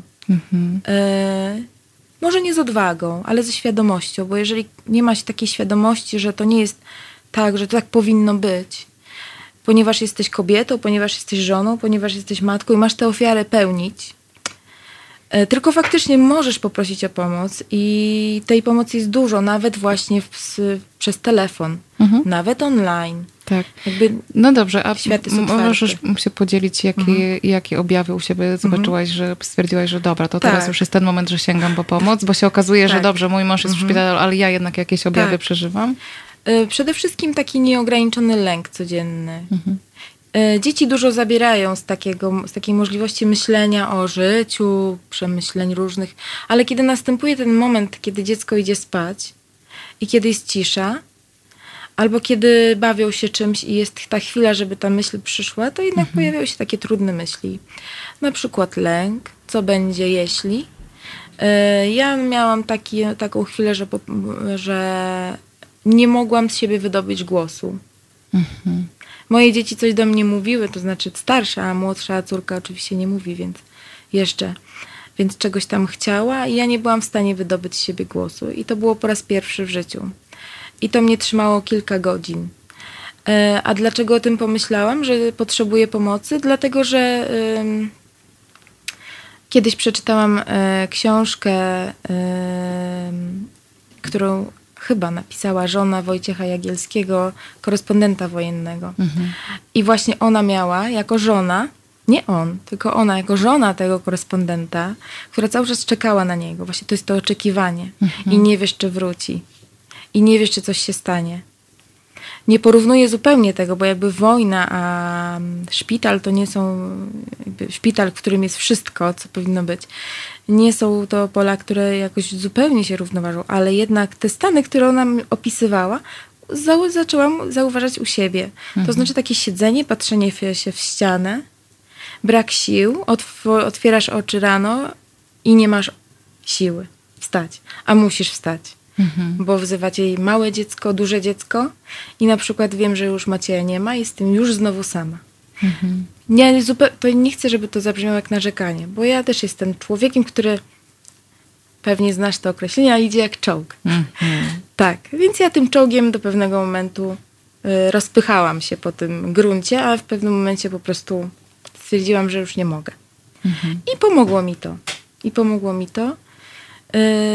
Ale wydaje mi się, że gdybym nie miała jakiejś takiej świadomości o tym, że ja też jako osoba, która niby stoi obok, nic, nic się tutaj nie dzieje u nas, prawda? Nie, nie wychodzimy nigdzie, siedzimy sobie w domu, jest tak cudownie, ciepło, wiosna idzie. Yy, ale jednak yy, zaobserwowałam u siebie takie symptomy. Yy, może nie stresu pourazowego, bo to nie, jest, nie było jeszcze to, ale myślę, że mogłoby się to w to przekształcić. Ale takie niebezpieczne rzeczy, które już zaalarmowały mnie, że ja muszę przecież jakoś jeszcze żyć. Więc jeżeli ja się już załamię, to nasz dom przestanie funkcjonować jako, jakkolwiek, prawda? Bo jednak y, na tej mojej szyi to się wszystko y, trzymało przez te trzy miesiące, jeśli chodzi o te godziny spędzane z dziećmi, bo mnie nie może w tym domu już zabraknąć. Nie może być tak, że mama jeszcze trafi gdzieś do szpitala, nie jako personel, ale Tylko jako, jako pacjentka. pacjentka, Dokładnie, więc tak nie mogłam sobie na to pozwolić zupełnie. Mm, No dobrze. Magdalena Latos y, dzisiaj była z nami. Y, nie, nie tylko żona swojego męża Macieja, Nie. ale też y, nauczycielka edukacji wczesnoszkolnej y, i y, cicha bohaterka y, tych dni. Nie mówmy tak. Z początków pandemii i w ogóle z trwania tej pandemii. Jak słyszycie Państwo, jednak ten backstage tak zwany, tak, Tak. tak jak powiedziałaś, to jest też miejsce, w którym się rozgrywają bardzo różne emocje i bardzo różne sytuacje. E, Z jakiegoś powodu pomijamy ten, ten aspekt, e, a warto o tym pamiętać. I mam tu na myśli też e, wszystkie te osoby, które nas słuchają dziś, a które mają e, być może mm, taką, y, być może są w jakimś stopniu zagrożone tym, y, żeby, y, żeby takie objawy się u nich też pojawiły, a nie dają sobie prawa do tego, żeby po, te, po to wsparcie sięgnąć, albo nie wpadają na taki pomysł, no bo właśnie nie czują się, że one są na tej pierwszej linii. Więc y, okazuje się, proszę Państwa, że wcale nie trzeba być na pierwszej, najpierwszej linii, żeby różnych objawów trudnych doświadczać, mm, łącznie z stresem pourazowym, który mm, zresztą ma to do siebie, że może dotykać też tych osób, które mm, y, doświadczają, albo inaczej, tych osób, których bliscy są y, w bezpośrednim zagrożeniu. Także zachęcam Państwa do takiej refleksji, czy aby nie potrzebujecie takiego wsparcia y, dla siebie.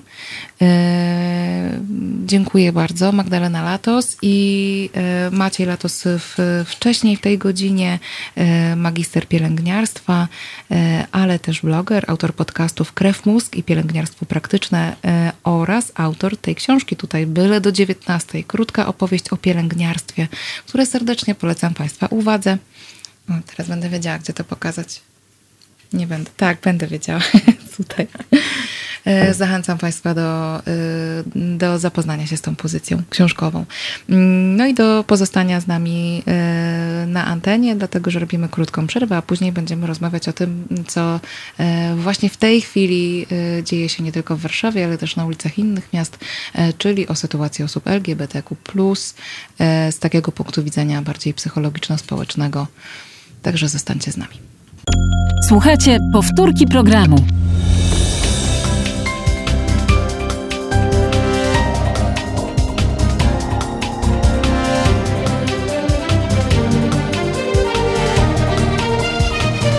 Halo Radio.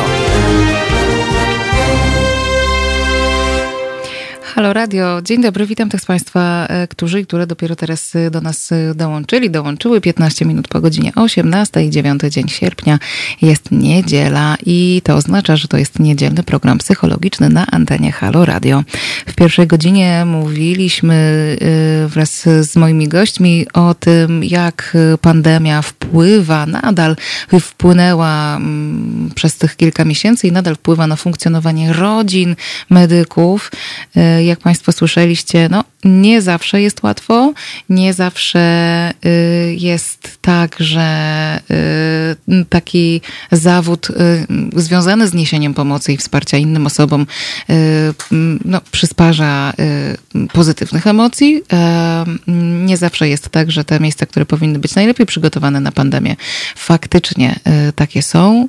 Tam również można przeżywać dużo niewiadomych, dużo przerażenia nawet, y, a niestety za tymi osobami, które pracują w szpitalach, również, y, y, czy niestety i stety w zasadzie, stoją te osoby, które dbają o ich domy, dbają o wszystko to, co nie jest związane z pracą, a jednocześnie niestety są pomijane w, we własnych potrzebach, chociażby takich związanych z wsparciem psychologicznym. W tej części programu która nam została. Pochylimy się nad wydarzeniami jeszcze bardziej bieżącymi, związanymi z tym, co dzieje się e, no, w dużej mierze na ulicach, ale nie tylko, polskich miast. A więc pochylimy się nad sytuacją aktualną osób LGBTQ w Polsce. Moim gościem jest już pan Jacek Jasionek, prezes Stowarzyszenia na Rzecz Osób LGBT Tolerado z Trójmiasta. Dzień dobry, panie Jacku. Dzień dobry, dzień dobry Państwu. Panie Jacku, może na początek bardzo proszę o krótkie wprowadzenie. Co tu się wyrabia? Bo to chyba inaczej y, powiedzieć y, nie można. Jak pan to ocenia? Jakby mm, oczywiście, gdybym jakoś mm, próbowała sięgnąć y, mm, do takiego momentu, który jest jakoś bezpośrednim zapalnikiem y, obecnej sytuacji, to pewnie jest y, bardzo y, szukam dobrego słowa. No, to może nie będę go szukać, może pan znajdzie. Mm, kampania prezydencka, która się odbyła w y, naszym kraju. Czy ja dobrze to rozumiem, że to jest taki bezpośredni zapalnik dla tych wydarzeń, które teraz się dzieją? Jakieś takie mm, teraz obserwujemy pokłosie, czy pan to inaczej widzi? Teraz zapewne dla większości społeczeństwa stało się to bardziej widoczne dzięki kampanii prezydenckiej, temu co pan prezydent Duda w kampanii mówił. Ale dla osób LGBT e, ta sytuacja e, nie zaczęła się teraz w maju 2020 roku, tylko zaczęła się wiele, wiele lat wcześniej, bo e, homofobiczne ciężarówki, homofobiczne banery, homofobiczne wypowiedzi organizowane przez Fundację Pro Prawo do Życia mhm. w Polsce funkcjonują, proszę Państwa, od sześciu lat. Mhm. To jest bardzo długi okres. I, e, Funkcjonują i mają się dobrze, dodajmy. Mhm. Tak. Tak, tak. Ostatnie dwa lata to jest eskalacja tej mhm. kampanii nienawiści prowadzonej przez Fundację Pro Prawo do Życia. Ostatni rok już był bardzo ciężki, ale w takiej sytuacji społecznej, w której ta homofobia, która jest po prostu w społeczeństwie, to jest fakt, tak? Duża część społeczeństwa jest niechętna osobom LGBT, to do tego dochodzi jeszcze kampanie, dochodzą jeszcze kampanie społeczne prowadzone przez 6 lat, od 6 lat przez fundację, a do tego w ostatnich dwóch latach, od marca 2019 roku, od kampanii w wyborach europejskich, kampania prowadzona przez e, polityków partii rządzącej, przez telewizję publiczną, radia publiczne, przez programy Polskiego Radia w poszczególnych miastach, programy telewizyjne, e, gazety, portale internetowe. Nie mówimy już o e, działalności na jakichś szemranych stronach internetowych, czy w jakichś bardzo mało znanych gronach, czy miejscach, czy mediach, mm. tylko mówimy o głównym nurcie polityki, mediów, no i niestety od 2019 roku także działalność Polskiego Kościoła Katolickiego i najwyższych hierarchów również napędzała tę nagonkę. Mhm. I to jest tak naprawdę, proszę Państwa, tło tych wydarzeń e, z ostatnich dni. No właśnie, i dochodzimy do dziś, a właściwie do, y, no powiedzmy, że wczoraj, kiedy y, dzieje się to, co się dzieje. Y, osoby w związku z działaniami, o których mówi się w kontekście obrażania uczuć religijnych, trafiają do aresztów. Osoby, które protestują przeciwko takim działaniom policji, prokuratury, również trafiają do aresztów, albo w zasadzie trafiają nie wiadomo gdzie bo y, dochodzą nas głosy, że y, demonstranci i demonstrantki są wywożeni w zasadzie nie wiadomo gdzie, y, w zasadzie nie wiadomo dlaczego też. No, w zasadzie trudno jest to skomentować. I oczywiście w wielu programach już ten temat jest poruszany, był poruszany i będzie poruszany, mam nadzieję. I już wiele powiedziano na temat tego, jakie podstawy dla tych działań y, leżą w, gdzieś w obszarach polityki mm, i mm, no właśnie, jakie są powody tych działań, ale ja chciałabym się dzisiaj pochylić nad tym, co to robi osobom LGBTQ oraz ich rodzinom w takim obszarze samopoczucia, dobrostanu, tego jak oni się teraz czują i one y, i jak te osoby teraz funkcjonują, jak zmienia się ich funkcjonowanie, czy się zmienia ich funkcjonowanie. Y, czy pan widzi tutaj jakieś zależności?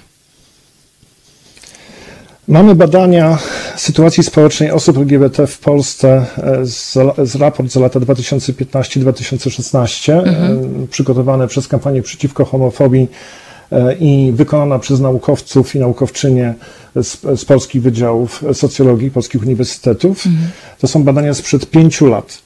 63% osób LGBT doświadczyło przemocy werbalnej, 33% doświadczyło gruźb, 27% wandalizmu, 13% przemocy fizycznej. To są badania sprzed 4-5 lat. Mhm. E, ciekawe, jak te badania wyjdą e, na nowo. I teraz nie mówię o odczuciach jeszcze, tylko mówię o otwartych badaniach, badaniach naukowych wykonanych zgodnie z naukowymi metodologiami na dużej grupie mhm. społecznej. Jak się pani pyta o. To ja jeszcze rodziny, dorzucę, o... panie Jacku, to ja dorzucę jeszcze badania amerykańskiej y, y, y, American Psychiatric Association, czyli APA. To są badania z 2019 roku, właśnie mm, w temacie zdrowia psychicznego osób y, LGBTQ, y, z których wynika, że y, te osoby dwa i pół razy częściej doświadczają takich dolegliwości jak depresja, zaburzenia lękowe, nadużywanie substancji psychoaktywnych, mm, jako takich mechanizmów radzenia sobie z doświadczonymi trudnościami, czyli między innymi z tymi rzeczami, których Pan powiedział. Młode osoby LGBT plus czterokrotnie, czterokrotnie częściej niż ich heteroseksualni rówieśnicy podejmują próby samobójcze, 31% y, dorosłych osób LGBT doświadcza epizodów depresyjnych, 39% dorosłych osób LGBT przynajmniej raz poważnie rozważało odebranie sobie życia. 39%. 39. To są badania z zeszłego roku. No badania, i oczywiście te badania też pokazują, że osoby LGBT są istotnie bardziej narażone na agresję słowną, fizyczną y, niż ich heteroseksualni rówieśnicy. Badania KPH z 2016 roku, jeżeli chodzi o młodzież, pokazują, że 70% młodzieży szkolnej ma myśli samobójcze, a 49% młodzieży szkolnej ma objawy depresji. Mm. I to są badania sprzed 4-5 lat. Ciekawe, jak wyjdą teraz. Mm-hmm. Badania naukowe od lat potwierdzają takie złe samopoczucie osób LGBT, ale bardzo ciekawie one wyglądają z kolei w krajach, które dokonały znacznego postępu, jeżeli chodzi o prawa człowieka, osób mhm. LGBT, gdzie wspierają je i na przykład w Szwecji, w Norwegii, krajach skandynawskich ogólnie znacznie spadła ilość samobójstw w grupie osób LGBT, odkąd w tych krajach wprowadzono równość małżeńską, a wcześniej związki partnerskie. Kiedy państwo zaczęło wspierać osoby LGBT, e, a społeczeństwo przestało się osobami LGBT zajmować tak naprawdę. No tak, bo to jest, mówi tak. się często o tym, że najwyższym wyrazem y, takiego, takiej równości nie jest jakieś nadmierne zajmowanie się, jak pan to mówi, tylko po prostu y, no, niepodnoszenie tematu y, bez powodu, prawda? Często rzutujemy sobie w aktywistycznym gronie, że to, co chcemy osiągnąć, to żeby homoseksualność w naszej działalności, homoseksualność była taką samą cechą jak leworęczność, mm. czy to, że ktoś ma piegi albo jest rudy, mm -hmm. czyli to określa daną osobę, ma znaczenie dla jej życia, ale z kolei nie określa jej wartości czy y, sposobu, w jaki funkcjonuje w społeczeństwie, a przynajmniej nie powinno tego określać. Mm -hmm. I, I, bardzo bym chciał, żebym e, takiego momentu w Polsce dożył. Jeżeli pyta się Pani o to, jak obecna sytuacja wpływa, no to badania sprzed pięciu lat były przeprowadzane w sytuacji względnego pokoju społecznego, a teraz mamy e, nawołującego do nienawiści e, prezydenta, członków rządu, polską telewizję publiczną, Kościół katolicki i to wszystko bardzo mocno wpływa na e, samopoczucie osób LGBT, ale także ich rodzin, jak słusznie pani zauważyła, mhm. rodziców. Ale w ogóle też osób bliskich, dzieci. Tak Przyjaciół. przyjaciół. Mhm. Jest bardzo dużo osób, które współodczuwa ten stres mniejszościowy, mm, patrzy na swoje dzieci, na swoich bliskich, nie wie jak im pomóc. Mówimy o tych, którzy, e, którzy uznają, akceptują swoje dzieci, a według tego badania KPH z 2016 roku tylko 12% mm, ojców i 25% matek w pełni akceptuje orientację osób LGBT w swojej rodzinie. Więc e, ta dalsza część, która nie akceptuje, to również, proszę Państwa, cierpi. Oni też cierpią.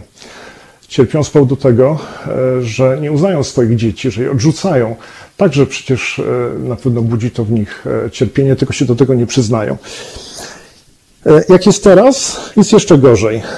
Słyszę, słucham cały czas wypowiedzi moich znajomych, osób, z którymi się stykam w mojej działalności, opowiadają, że już, już, już było lepiej, już tata się nie przyczepiał, już mama nie mówiła, że coś tam babcia przestała się pytać, kiedy weźmiesz ślub. Mm, a w ostatnich latach, dwóch, trzech, wszystko się odwraca. Znowuż e, ludzie przestają przyjeżdżać na święta do swoich rodzin, nie chcą się z nimi mhm. kontaktować, chcą unikać tych kontaktów, dlatego że rodzice, bliscy, dziadkowie, babcie no, po prostu reagują na to, co się dzieje w polskich mediach, w polskim społeczeństwie i odrzucają swoje dzieci. A przecież rodzina jest podstawą spokoju społecznego w Polsce. Mhm. No, no właśnie, jakoś to się zupełnie nie zgrywa z hasłami, e, które podnoszą e, politycy partii rządzącej, że to jest w zasadzie po to, żeby tę rodzinę jakoś umacniać. Okazuje się, że bardzo wiele rodzin w Polsce takiego umocnienia nie doznaje w wyniku tych działań, tylko wręcz przeciwnie. No, panie Jacku, ale to proszę powiedzieć, do czego to doprowadzi, pana zdaniem? Jak będą reagować osoby LGBT mm, w Polsce y, i, ich, y, i bliskie im osoby na to, co się dzieje teraz, na to, co być może się stanie. Jaki ma Pan pomysł na to, jak ta sytuacja się rozwinie i jaka będzie na nią reakcja?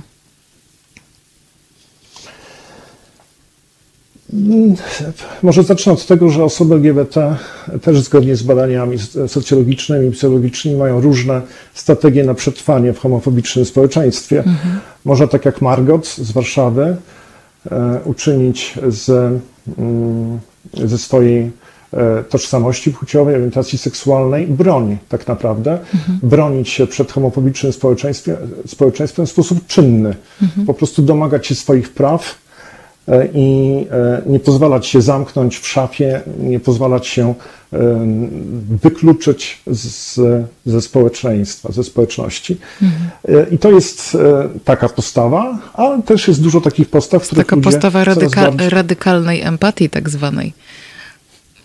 Ja, ja, nie wiem, czy to, co robi Margot, jest radykalne tak naprawdę. Mm-hmm. Co to znaczy radykalna w tej sytuacji? Ja bardzo często słyszę, że to, co robi Margot, jest radykalne, ale co tak naprawdę zrobiła Margot?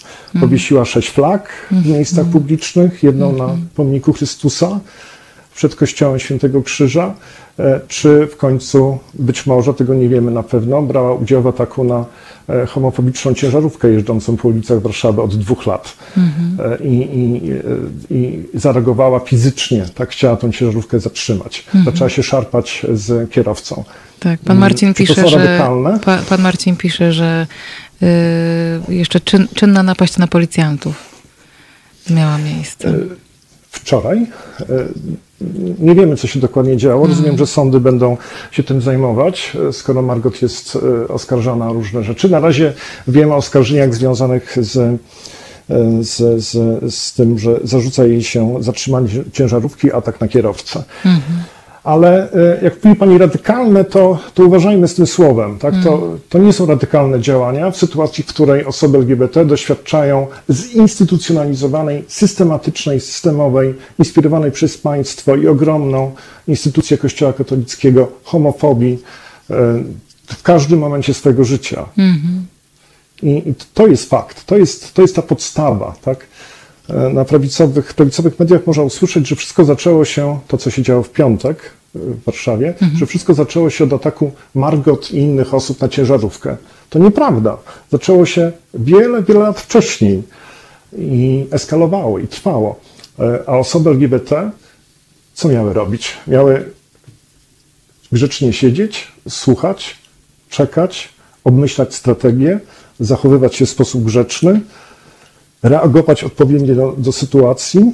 Tak? Mhm. Jesteśmy ciągle pouczani jako społeczność osób LGBT, że źle mhm. się zachowujemy. Poucza nas większość, która ma pełnię praw e, i mówi nam, jak mamy żyć, jak mamy się zachować. A w mhm. końcu teraz, jak mamy walczyć o własne prawa. E, I to jest jedna, e, jedna rzecz. Druga jest taka, że to wszystko, co się dzieje, aha, i to jest ta, jak pani mówi, radykalny sposób radzenia sobie z tą sytuacją, czyli walka o siebie. Po drugiej stronie są ludzie, którzy ukrywają się. Ukrywają się przed sobą, przed swoimi rodzinami, bliskimi, e, wchodzą w związki heteroseksualne, mają dzieci.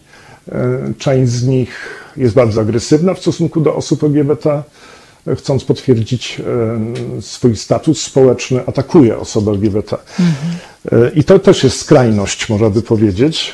Mm, a między tymi dwoma postawami jest całe spektrum innych zachowań, takich na przykład jak moja.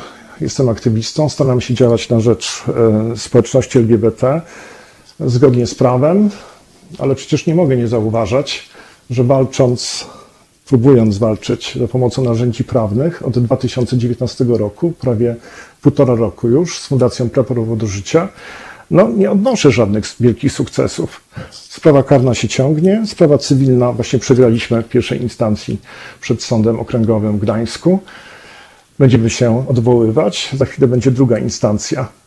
To są sprawy dotyczące homofobusa.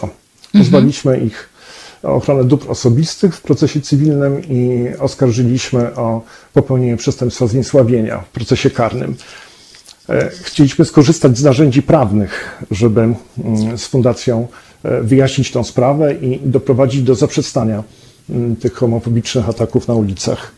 Ale nasze prawo nam w tym nie pomaga. Nasze sądy e, nie, nie widzą problemu społecznego, który się tutaj e, wydarza. I ta, ten brak reakcji państwa polskiego, polskiego wymiaru sprawiedliwości, a w ostatnich latach wręcz e, eskalacja, no, prowadzi do tego, że społeczność osób LGBT,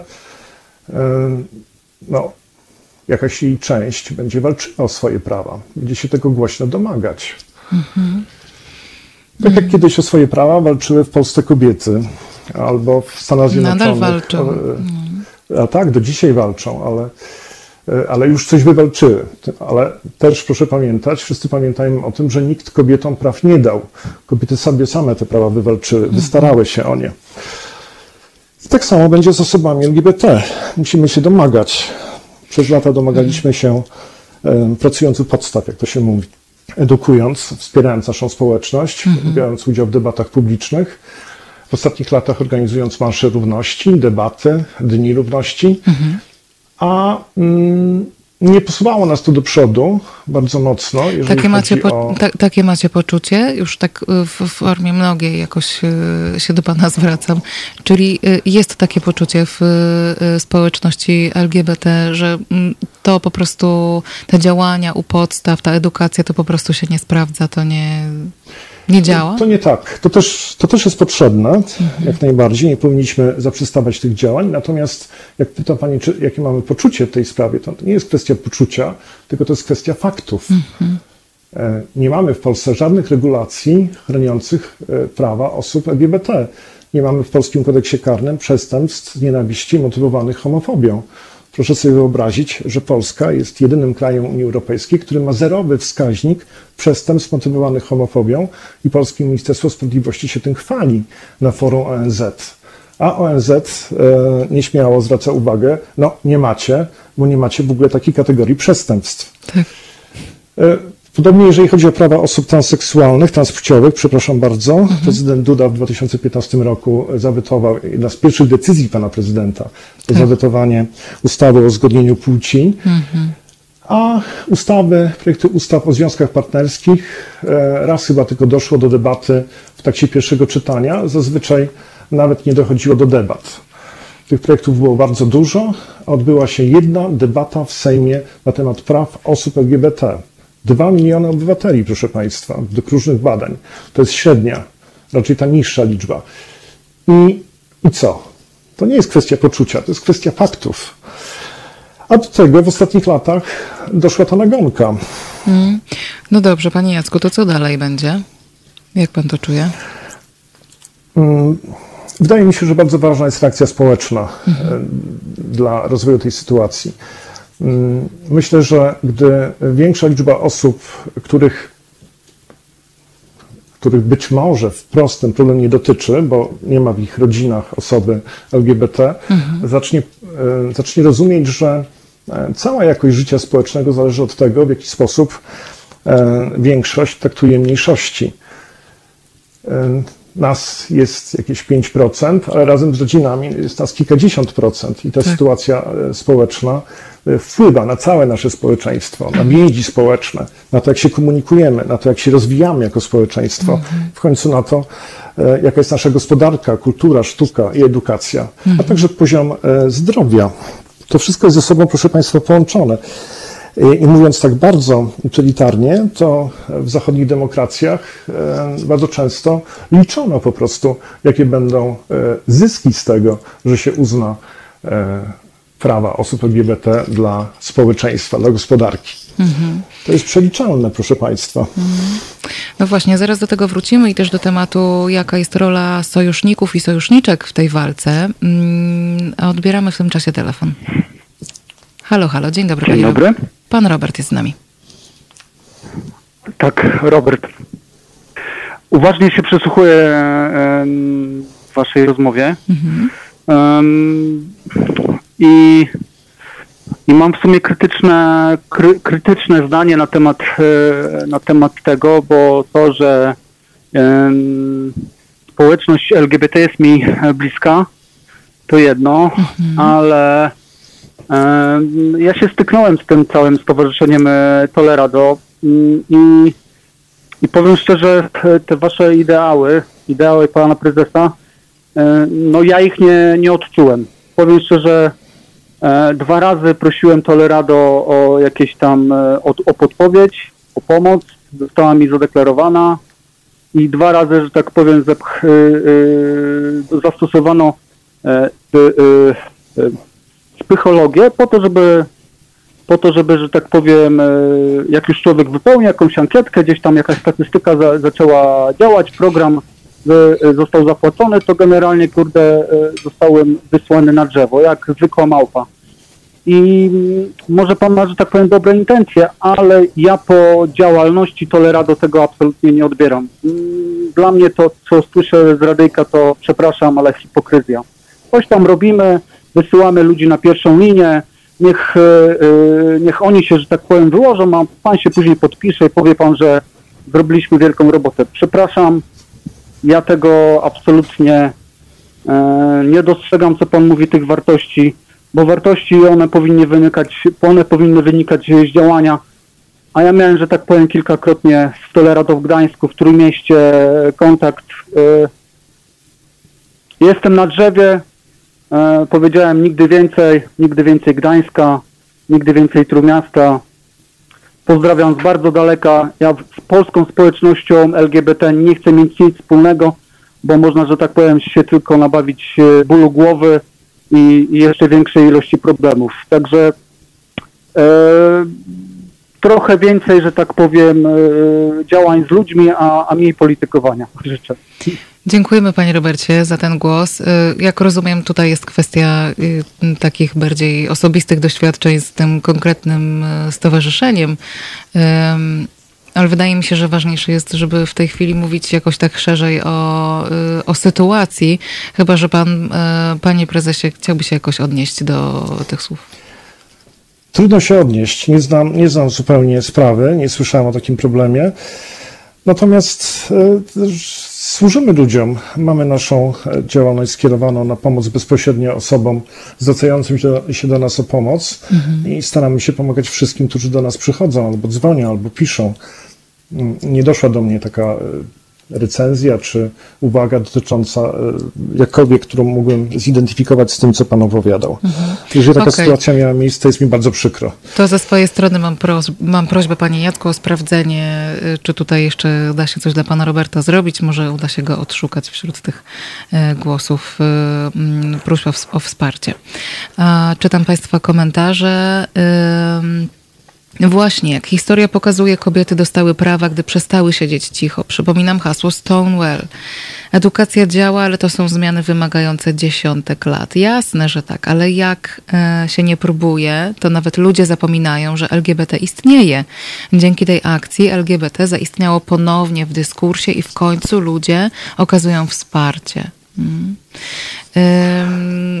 To jest no, bardzo ważne. No że... właśnie, wróćmy do tego sojusznictwa, że y, jakby mm, to, co pan powiedział, że to jest ten moment, kiedy bardzo ważne jest działanie nie tylko osób ze środowiska LGBTQ+, i nie tylko y, osób bezpośrednio z nimi związanych, czyli na przykład rodzin, y, ale też po prostu osób, które się nie zgadzają na takie, a nie inne traktowanie jakichkolwiek grup mniejszościowych w tym kraju, czy w ogóle kogokolwiek. Dokładnie tak. E, I mają odwagę wyrażać swoje poglądy, opinie na głos. W swoim środowisku mhm. pracy, w swoich rodzinach, e, do swoich sąsiadów, do swoich dzieci. E, I dzielą się po prostu tym, jak, jak, jak ludzie zaczynają rozmawiać w jakichś miejscach publicznych czy na rodzinnych spotkaniach, to, to mhm. zaczynają mieć wątpliwości choćby, czy próbują rozmawiać. Nie udają, że tematu nie ma, albo nie chcą się kłócić i zmieniają temat. Mhm, dobrze, na czym jeszcze ten, y, ta sojusznicza postawa może polegać y, aktualnie? Co y, można zrobić, nawet nie będąc osobą ze środowiska LGBT, po to, żeby mm, można było wspierać te osoby, które teraz czują się po prostu źle, gorzej, coraz gorzej, które no, czują się też pewnie bardzo bezsilnie aktualnie, bo wyobrażam sobie, że sytuacja, którą w tej chwili mamy w naszym kraju, może powodować takie poczucie bezsilności, lęku yy, i całą masę innych emocji, łącznie ze smutkiem, ale też przecież z gniewem, ogromną złością na to, co się dzieje. Jeżeli w naszych rodzinach, wśród naszych przyjaciół, w miejscach pracy wiemy, że mamy osoby LGBT, e, porozmawiajmy z nimi, zapytajmy się, czy potrzebują pomocy, wsparcia, czy chcą porozmawiać. E, zaprosimy ich na obiad, pójdźmy na spacer E, pójdźmy razem do kina. E, nie musimy od razu próbować z nimi rozmawiać o tej sytuacji, która obecnie w Polsce jest, ale możemy po prostu okazać im wsparcie mhm. poprzez zainteresowanie ich codziennym życiem choćby. Bo to, co jest najgorsze w tej sytuacji dla wielu osób LGBT, to mhm. jest poczucie samotności, odrzucenia. Bardzo dużo osób LGBT nie ma, nie ma swoich rodzin, zostało, zostało wyrzuconych ze swoich domów rodzinnych, nie utrzymuje kontaktów z rodzinami. Ich rodzinami są ich przyjaciele, znajomi z pracy na przykład. Więc jeżeli znamy takie osoby, wiemy o nich, e, żyją otwarcie, to rozmawiajmy z nimi o tym, starajmy się im pomagać.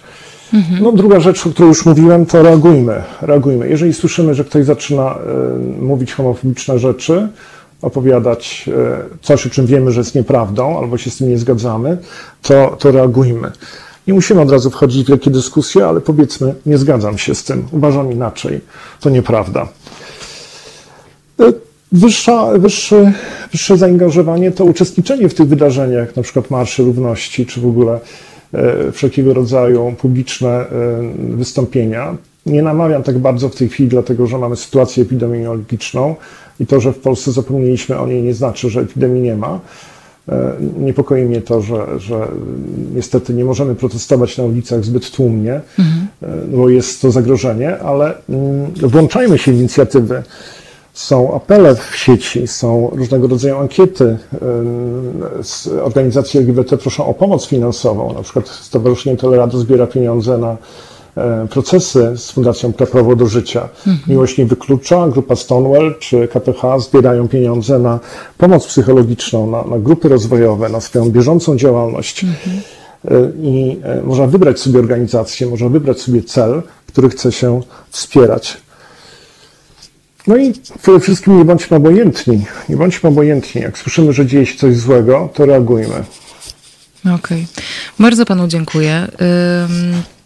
Dzisiaj e, tak krótko, tylko zaznaczając ten temat, ale myślę, że jest to temat ważny, e, trzeba mówić o tym, że nawet jeżeli to nie jest, proszę Państwa, znaczy jeżeli nam się tak wydaje, że to nie jest nasza walka, e, to warto się nad tym zastanowić drugi raz i trzeci, czy to aby na pewno jest tak, że to zupełnie nas nie dotyczy. Czy nie dotyczy to chociażby bliskich nam osób, czy nie dotyczy to osób bliskich naszym bliskim, albo czy przypadkiem nie jest tak, że dzisiaj ta grupa y, jest na celowniku, a jutro y, zupełnie inna grupa społeczna może się na tym celowniku y, znaleźć. I wtedy również będziemy potrzebować tej Solidarności, e, w której dzisiaj też powinniśmy pozostać.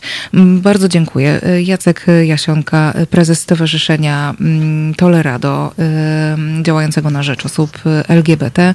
Mm, dziękuję za ten krótki komentarz. Państwu również bardzo dziękuję za to, że byliście dzisiaj. Dobrego wieczoru, dobrej niedzieli. Za chwilę Marcin Celiński, zwany przez Państwa Cinkiem na antenie Halo Radio. A ja za dzisiaj dziękuję dziękuję, kłaniam się nisko, zachęcam do działania, jak zawsze, świadomego, w zgodzie ze sobą, w dbałości też o innych. Do usłyszenia za tydzień w niedzielę po godzinie 17. Halo Radio. Po co nam Halo Radio? Gdyby przez ostatnich 30 lat większość mediów nie układała się z politykami, to nie bylibyśmy potrzebni. Już dawno temu media zapomniały, że powinny być dla ludzi, a nie po to, żeby wspierać konkretnych polityków. W Halo wierzymy w etos pracy dziennikarza oraz w to, że media nie mogą opowiadać się za jakąkolwiek partią ani politykiem, ani schlebiać waszym prywatnym politycznym sympatiom. Jesteśmy od tego, żeby patrzeć politykom na ręce.